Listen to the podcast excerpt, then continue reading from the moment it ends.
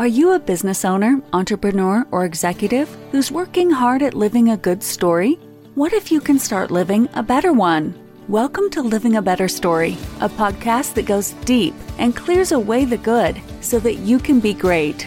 Hosted by Chad Burmeister and Rich Blakeman, we get you into alignment with your God given purpose here on planet Earth. Don't settle. A better story is waiting for you to invest in yourself and living a better story.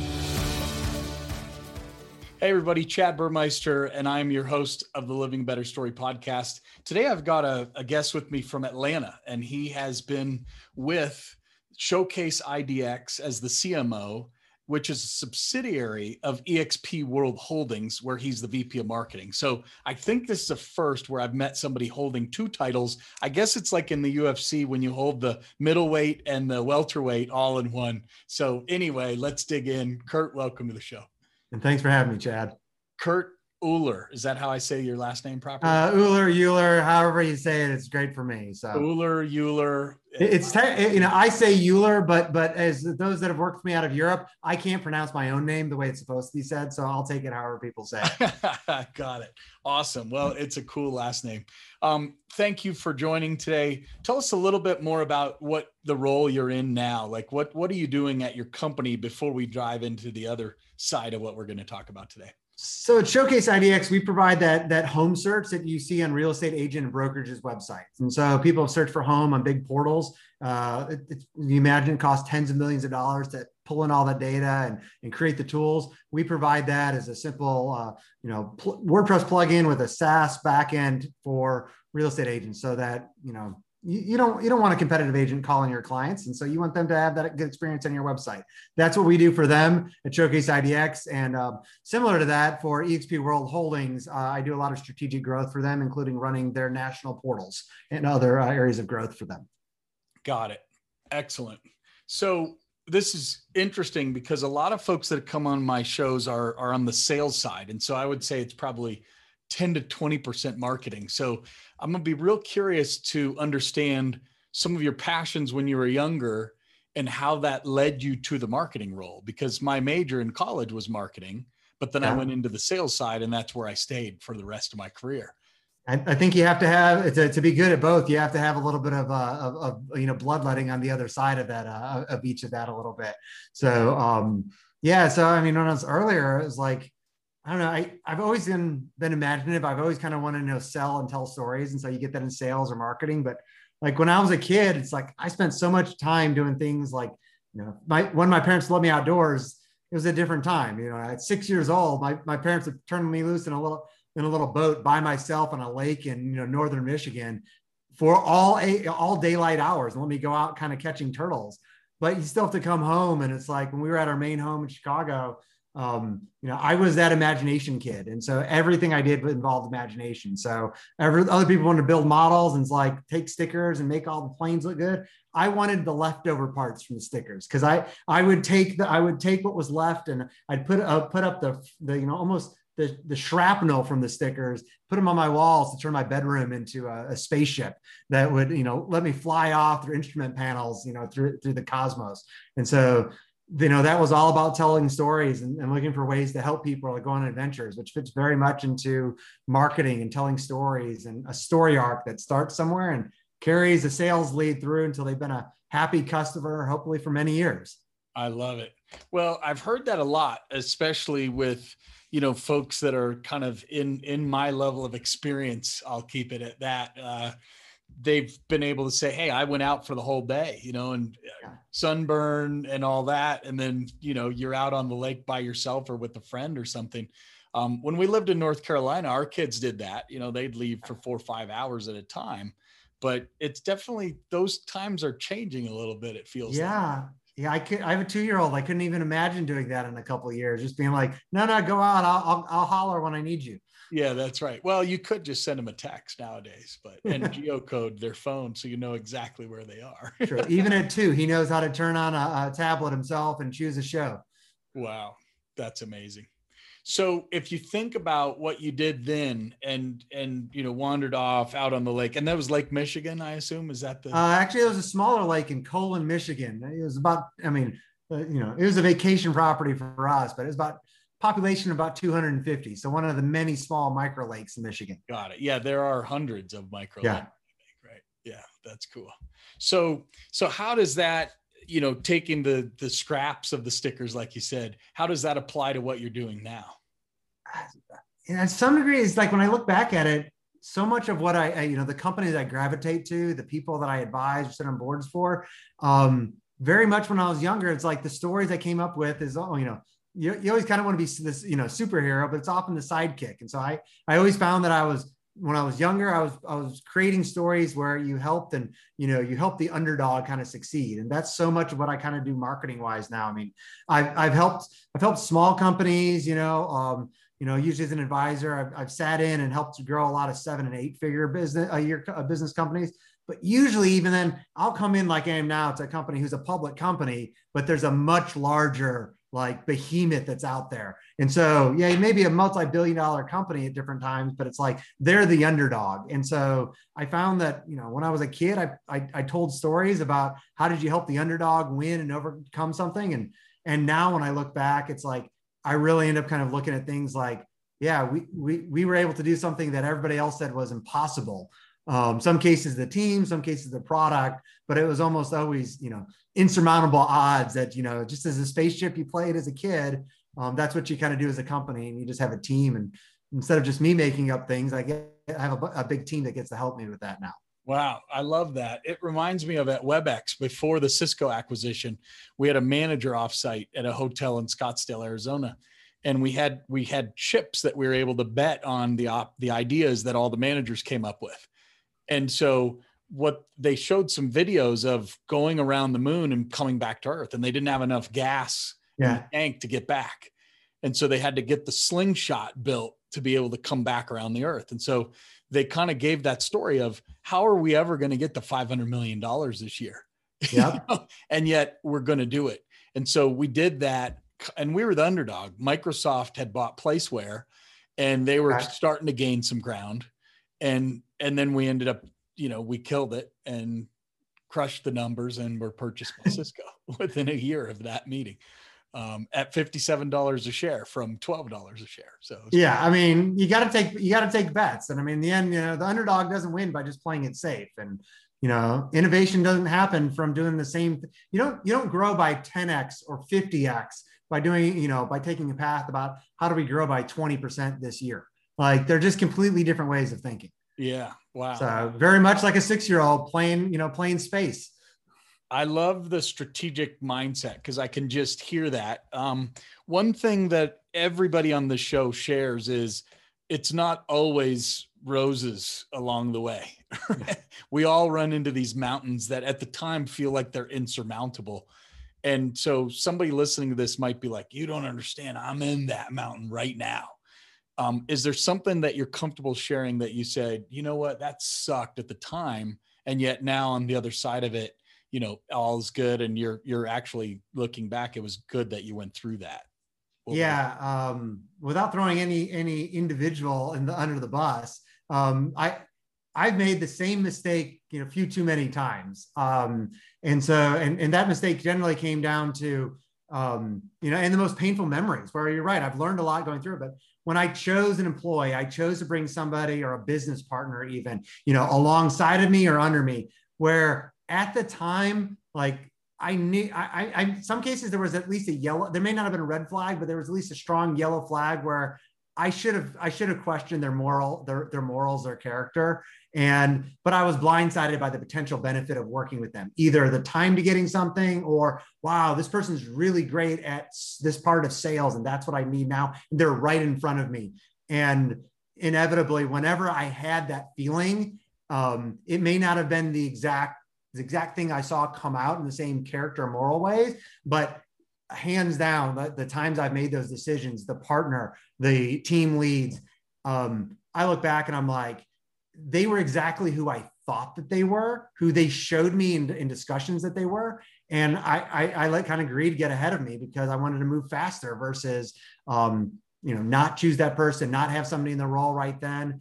And, um, you know, at, at the end, you know, like I, I'm a firm believer now, though I look back and it's like, I've been really successful and which is great. I have great teams, but I understand too that the ends the ends never justifies the means. And so even if i would have been successful with those with those people i would not have felt good about it. And so now you know my teams are also different. I have people coming to me that want to work for me at the company that we're at now with what we're trying to do because they're like hey hey we did this before or you worked with one of my friends i just brought somebody on that somebody i know in the community um, thought highly enough about me to reach out and be like i know you just took a role but you need to go work for kurt.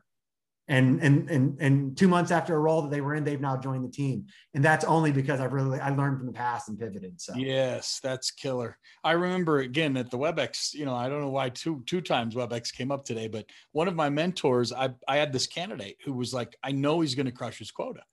He'll yeah. do 200% and and i'm like but i have some concerns. And he, the the mentor from adp he had spent a lot of time at adp okay. and he said hire him your job as the manager, you need to manage through the HR issues. And mm-hmm. so I did it. And it, it turned out this individual did overperform and even stayed a long time. So yeah. he, however, there was a few things that occurred over the years that were like, hmm, that's not okay. Yeah. And it, it, and I still am on the fence about that decision. Yeah. You know? Well, and it's one of the things it's like, you know, you know, you can, you can pick up, you can play with a poisonous snake if you don't get bit, somebody else might. And so I I tried taking the thing and, and having having done the same, seen the same thing. Some cases it was the the person didn't perform or something that hurt me. Some cases that hurt the person hurt somebody else on the team um, in some way, or just throw them under the bus. Might not even been anything you know more than that. And I look at it, I'm like, yeah, I really like to be able to look back whether my personal life or my business decisions. And I said, I have a two year old now. I've got a wife if if they knew every decision that I made and what was in my mind when I made it, would I still feel comfortable with that? And when I look back at the situations where I got really burned or I saw somebody get burned, no, if they knew what I was questioning at the time, I don't think I would have been okay. I don't think I could have explained to my two year old when he's 16, when he's 26 in the future, hey, your dad made this decision and it and I was completely comfortable with it. I, I think it would be self-evident then. I that I should have not yeah. not have made that choice. Well, it turns out there's there's usually not just a black or white answer on right. questions that we have, right? We make the right decision at the time that we make it based on the cards that we have at the time in our life. Right. So it, it's always interesting to look back and hindsight's 2020. But yeah, I'm I'm, I'm a lot better now based on the, the the painful mistakes I've made before. Yeah, that's awesome. Um, what what what is what are you passionate about now? Like what's the the thing that you really because you've got two roles so you know what what gets you excited in the morning? Yeah i mean i've i've been successful enough uh, repeatedly in things where it's kind of those things where i had a mentor and now a friend ask me you know like hey if you hit your magic number what you know what would you do? She was what she was wanting to make sure she wouldn't make introductions if i was going to check out at some point you know and just go sit on a beach. Um and so one, I would get bored. Like you can only do that for so long. But uh, what really gets me passionate is helping men and women truly become successful at work and home. And usually, like even people that come to work for you, you may be all about work. But I mean, I've I've led teams myself where you know I, I kind of joke. I was like, I was the leader for for multiple years at a company we took public and later had a eight billion dollar acquisition at. That if the whole if one person on the team um, tried, I was a bad boss if the whole team cried or multiple people, it mean I just dialed it to 11. I needed to come back just a little bit. I can't imagine what turmoil that caused in people's lives. So I may have made people successful at work, but there's no way I, I was helping them be successful in their lives overall. And so that's a real passion of mine now is helping people figure out like, hey, you don't have to burn out at work. You can, you, you can, you know, you don't need to leave a wake of destruction behind you. You can end up finding a way to, to, to develop the skills and gifts that you have and, you know, learn how to be stewards of your money, your time, your skills at work, and then figure out if you want to do something in your personal life, which you never have to tell me about. But inevitably, I found out over the last, you know, five or six years, especially, people come back to me since I had this big change at work and they're like, hey, you didn't realize this, but this is what happened in my personal life. This is what happened with an organization I was helping outside of work because we changed how we were doing things in the office. Wow. Yeah, that's cool. It, it, it is much more fun connecting with people on a on their lives, not just their work lives. Yeah. It seems it seems the last year and a half allowed us to do that a little more too. And in Zoom meetings because now you're at home. You're not in it yeah. in a lot of ways. Yeah, and so many, and so it, it, it did force so much personal just into people's lives and things that they should have realized before. I mean, a lot of leaders, you know, they you burn through really good people, not because you were even intending to. Like in, in the past, I actually intended to. I was just a bad boss. But a lot of people just they weren't they weren't awake enough to realize God, there's a fostering issue going on at home. There's an elder care issue. There's a sick kid at home, a sick spouse and going through cancer or something. And it's like, no, like you should be really aware of the of, that those things are going on and and and be there for people. It's like, hey, I'm bringing on people on my team now that like like we're, we're gonna we're gonna triple again in team size very quickly. And it's like people I have now, I hope I can promote and keep having them grow as leaders. So I don't want to burn them out, no matter whether it's work or something personal happens that I may not be aware of. I need them on my team in two and three years because I tell them every day, we're doing nothing but picking up momentum. And so I need you involved and I need you here to be able to do that. And so whether you burn out from work or you burn out because you have an elder care issue that you didn't feel comfortable bringing up, the only way they're still going to be here contributing in two years is if we help them through the situation now. Yeah.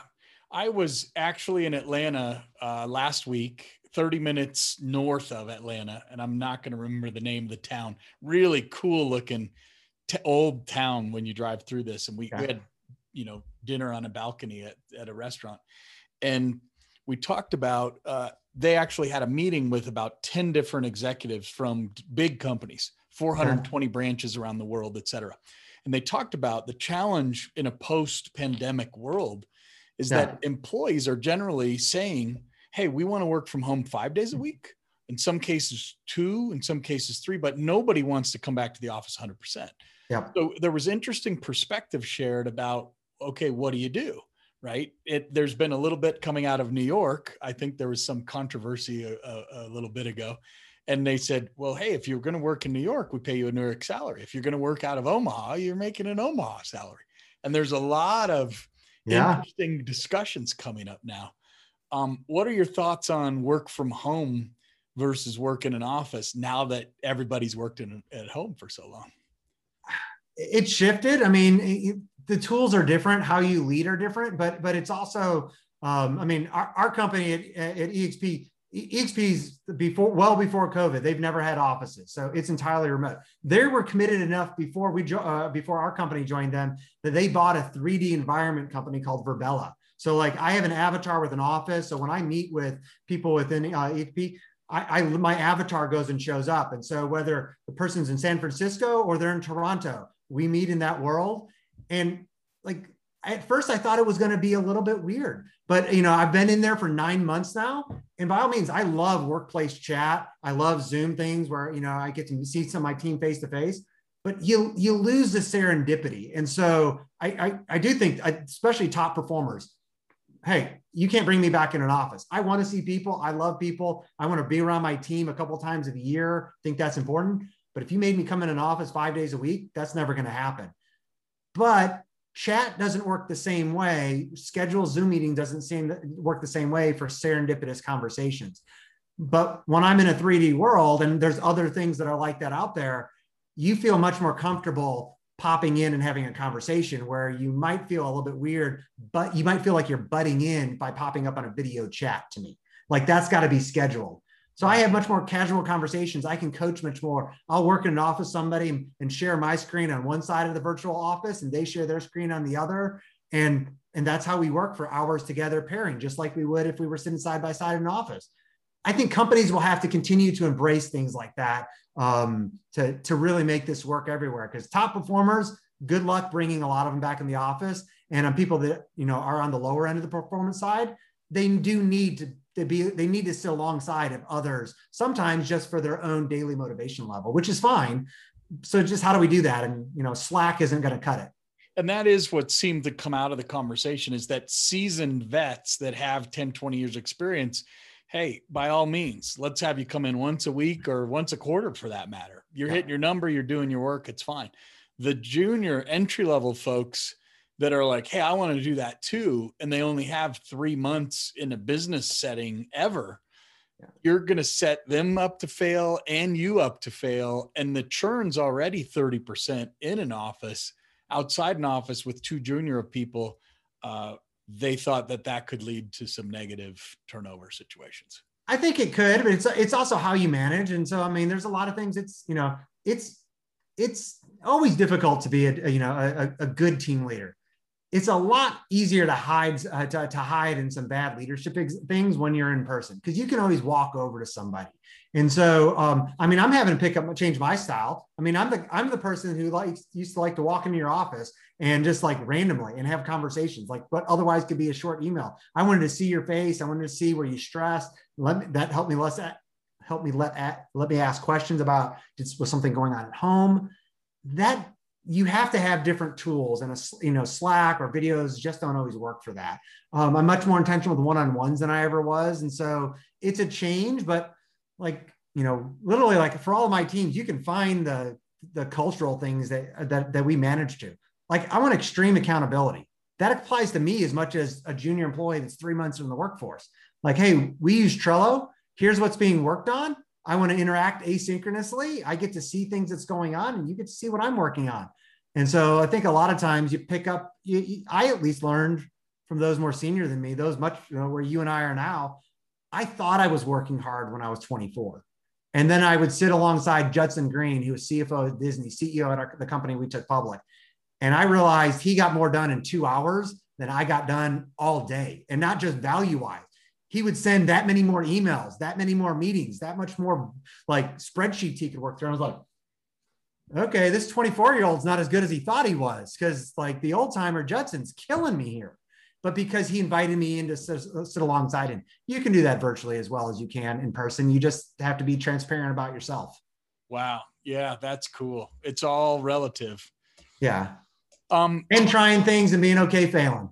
Yeah, yeah, yeah, that's right. Um, it's interesting. Virtual assistants is kind of our new thing at my day job, ScaleX. And so, you know, you can have two, three virtual assistants doing outreach for you, and 98.5% of the messages can be handled now by AI because it can be programmed and so, you know, until my calendar gets overflowing with podcasts and meetings with prospects and, and, and investors, whatever, then I need to add another virtual assistant. And, and it's interesting how that's going to change how people scale the work. Oh, absolutely. Um, tell me a little bit about your keynote. So I, I, I understand you've done some talking about servant leadership and, and, you know, lead from the front. Um, and, and I think in today's world, I mean, it's funny. I'm sure if you play a tape from 500 years ago, it also stood up then too, but it seems like it's far more important than ever before. Tell me a little bit about why you think servant leadership is is the way to go when it comes to leading an organization. Yeah, I, I, mean, I'm a big proponent of uh, servant leadership, but I, I, even couch it a little more by adding like it's high achieving servant, servant leadership.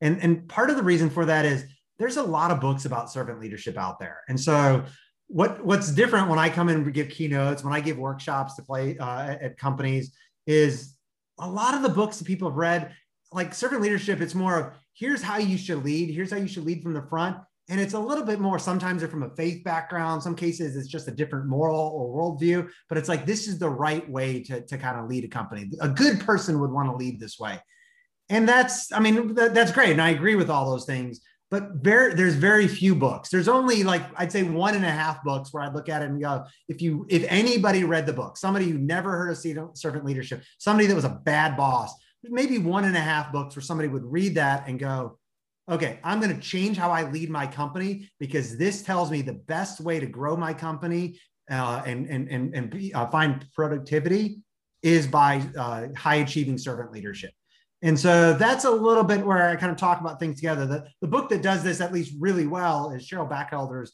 uh, book on, ser- on servant leadership. She was the turnaround CEO for Louisiana's Popeyes Kitchen, uh, Popeyes Louisiana's Kitchen, the public company. She's now done that at a couple of other companies. You read her book, you'd be like, I'm never going to be that hard drilling boss again. I'm going to follow her way because nobody else could have turned around the company except for her.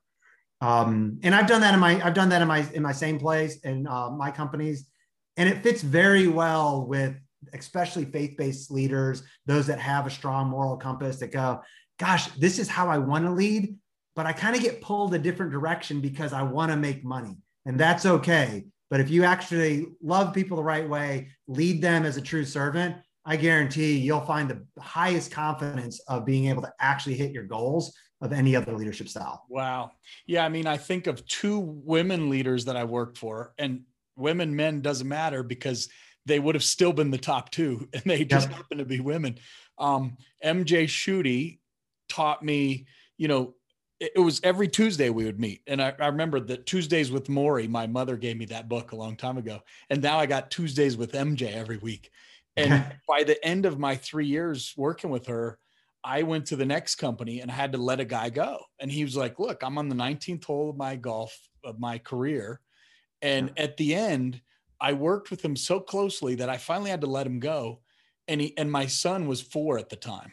And he brought in two massive bins full of Legos because we'd created such a relationship. He was like, Chad, thank you. Now I get to sell my house. I get to move out to the middle of the country. You've shown me that the, to execute at the caliber that the that people need to in today's world, I, am not interested in learning that. So yeah. he was like, thank you for being a high achiever and and also being an ethical leader at the same time.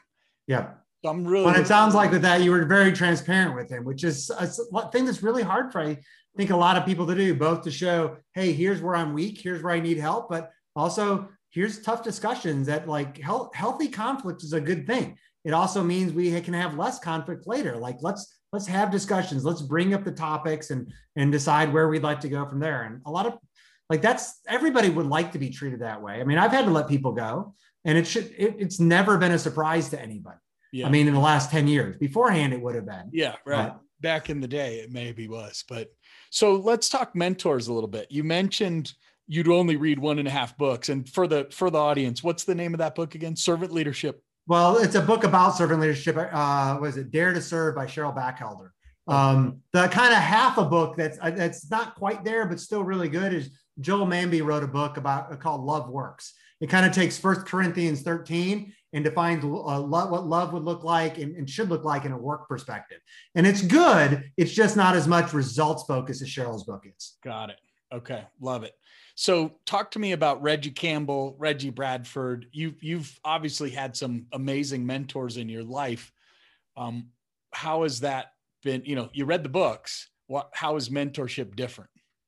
Oh, uh, books are good. Um, in their case, both of those gentlemen, in very different ways, um, brought me brought me into very transparent, very personal parts of their lives. Reggie Campbell was much more faith based and kind of everything. He'd moved on from business. I saw a lot of his business decisions before. Reggie Bradford brought me in to kind of shadow him at a company we ended up selling to Oracle and um, brought me into meetings maybe I shouldn't have been in with some of the venture capital and private equity people at the times.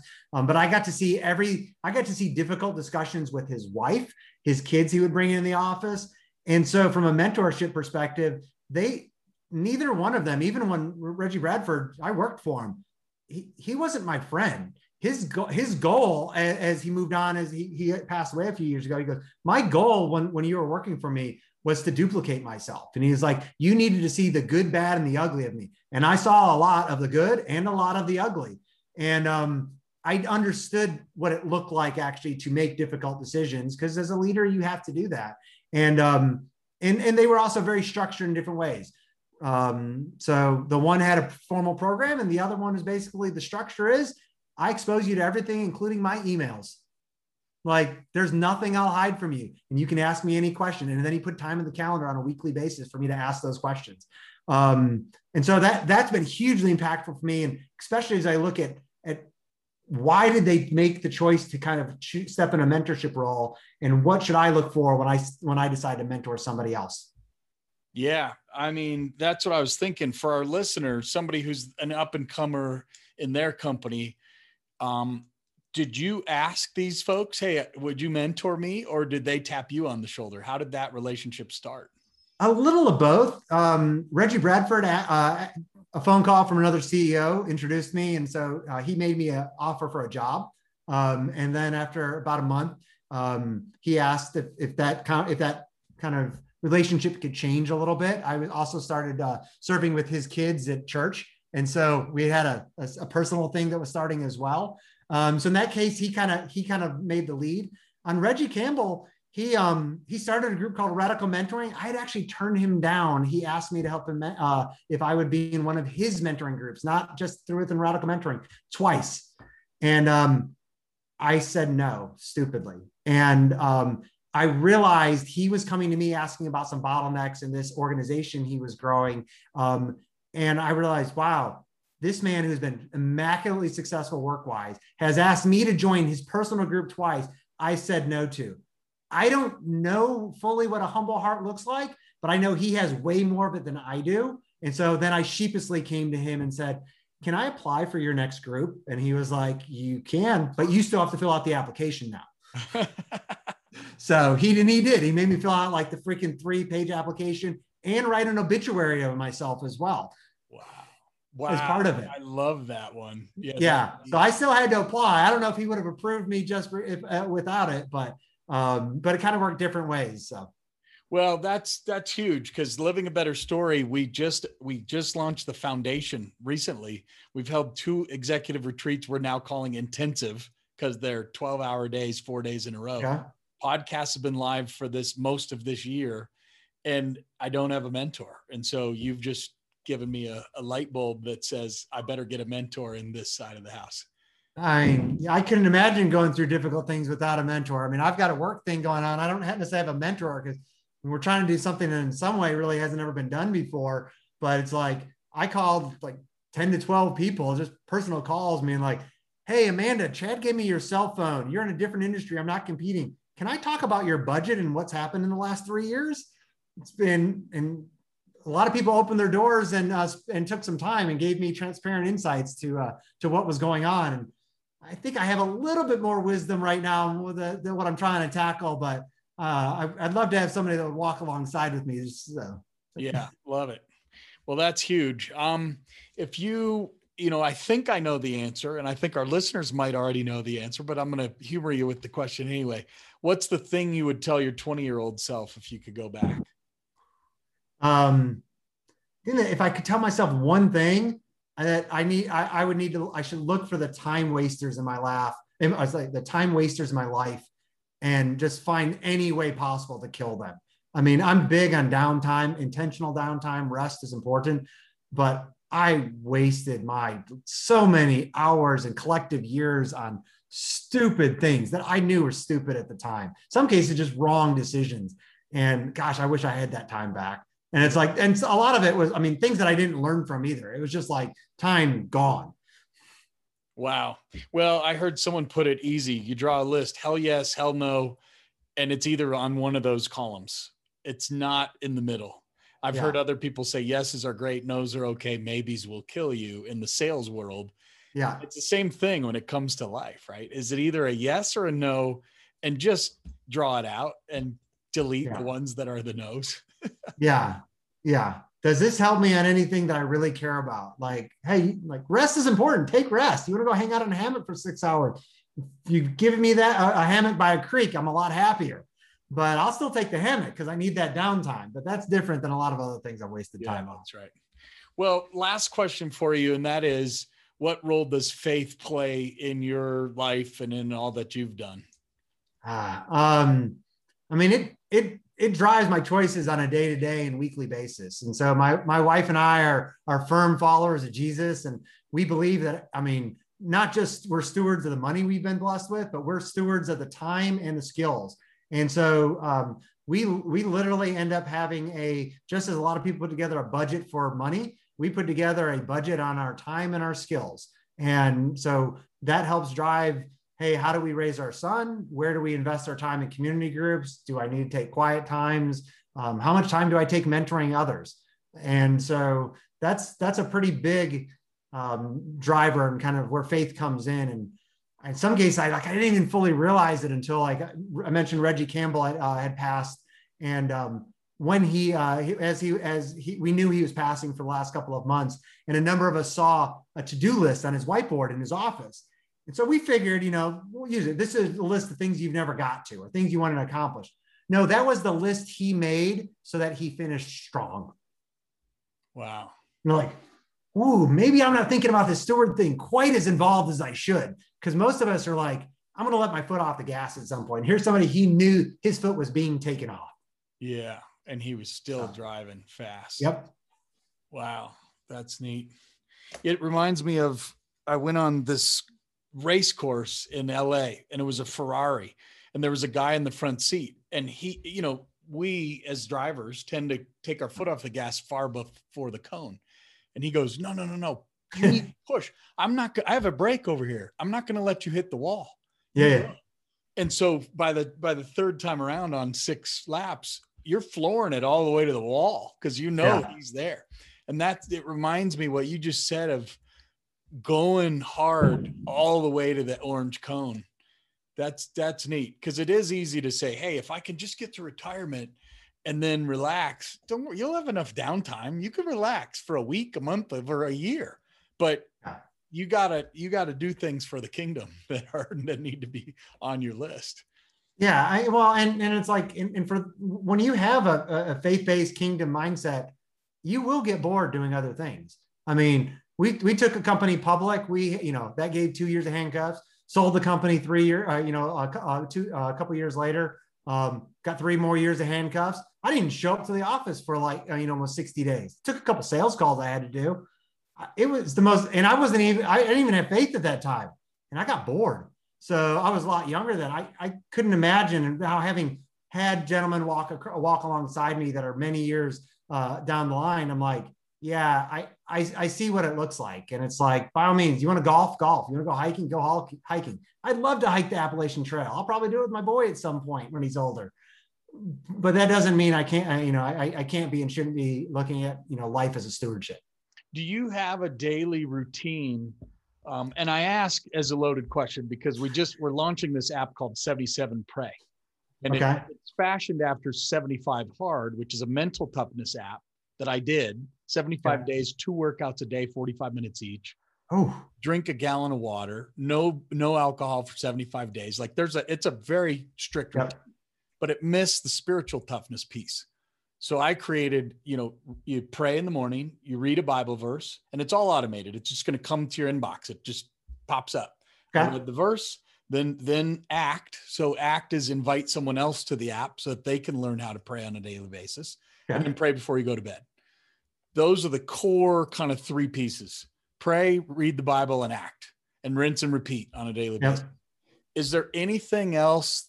Because i feel like you've you know your mentors probably gave you something am i missing something in that equation Um, I mean, for me, there's a huge. I mean, physical is a huge part of that for me as well. Um, for nothing else, it's what often it for me. It's what gets me out of, out of bed in the morning. I, I do tend to do my quiet times in the morning, um, but in most cases, it's after it's after my 5:30 workout. And frankly, if uh, Iron Tribe Fitness was open at 4:30 and had a 4:30 workout, I'd rather that happen because I'm up early. I'm just not fully coherent yet, but I can go work out. Um, but my quiet times are different if I haven't uh, haven't worked out. And so, um, and the other thing is like I I do give myself a little bit of uh, a little bit of slack. Like I I really respect people that every you said 75 days you did the, you know two workouts a day. Man, I respect that like crazy. it was insane yeah Well, it's kind of things like I I found when I tried doing like like hey I need a, qu- a quiet time every day every day. I tend to I tend to fail and then I use that as excuses for myself. But if I shoot for five a day, or sorry five a week, I can do five a week. That still gives me two days to slack off, and I'm actually much more likely to get seven out of seven days when I, when I uh, when I only have to. yeah that's good feedback because part of the question in the beta is is it editable and Yeah. so most activities are if you add a second if you add an activity of workout at 5.30 that's on your daily routine right. but what you're telling me is i should probably make all of the items editable because if someone wants to make it five a week instead of seven a week that's important And, and it depends on the personality. I know some people they're like doing something every day is much better for them. At least where I'm at with a young kid, you know, and you know, looking at you know a growing family business, like it is really hard for me every day to get up. I mean, we have elder care things going on, so it's like there might be a thing where it's like somebody in the family didn't, in the household didn't sleep at all last night, so that workout's a lot harder to get up for then. You know, so is quiet time really going to happen then? Ooh, and then of course you go, well, I'll get quiet time in the afternoon. Uh, that that doesn't happen for me. It's like so the day's off, and I just as as a man, anyways, I, I find that you know I, I, hear this from women as well, but I find men a little bit more have have a, a, a higher sensitivity to a shame trigger. And so, man, if I was supposed to do something and and I didn't I didn't do it today, it yeah, makes it harder like for me to do it tomorrow. Sometimes eighty percent. So it's better to set it up right in the first place. Yeah, and then I'm still I'm still going to try for seven a day, or, or but that's why the small group stuff helps. Just even hearing from you, you did two workouts a day for 75 days. All right, I can do this. That's like. And by the way, one's inside and one's outside. So day three, it snowed 12 inches in Colorado, and I'm like, oh, okay, great, here we go. I, I just got introduced to, to a new gentleman in my, comp, uh, my company uh, invited me to, uh, to a group uh, that works out in the morning called F3. And while I do have my own gym, they're going to do a Mur- uh, they're going to do the Murph workout uh, once a month. And I'm like, I didn't didn't do the first workout with them, but I've done a Murph before, and I'm like, I might join you for future uh, future months. That could be fun. and I'm only because other people are doing it, so I'll I'll get involved with other people trying something hard. Wow. Well, Kurt, it's been fabulous talking with you. Uh, Kurt Uhlir, CMO of Showcase IDX, which is a subsidiary of EXP World Holdings um, amazing conversation. You know, your energy and go, you know, stick to itiveness. I can just sense through the conversation and and the the role that faith plays. I think that's just a common thread that I'm hearing from a lot of people. Everybody that I have on the podcast, it's I think what's under the hood of a lot of successful people, most successful people, is is a belief in something that's bigger than themselves, and it's refreshing that we're able to share that on the Living a Better Story podcast. So thanks. For Thank you for having me today, Chad. Yeah, man. I appreciate your time. Thank you. All right, everybody. We'll catch you on the next Living Better Story podcast. Signing out. Thank you for listening to another episode of Living a Better Story. We hope that today's show has inspired you to cultivate a better understanding of yourself so you can discover your God given purpose and start living a better story. For the show notes, visit livingabetterstory.org forward slash podcast, where you can also find other helpful resources. Connect with us and join us again next time for another purposeful show.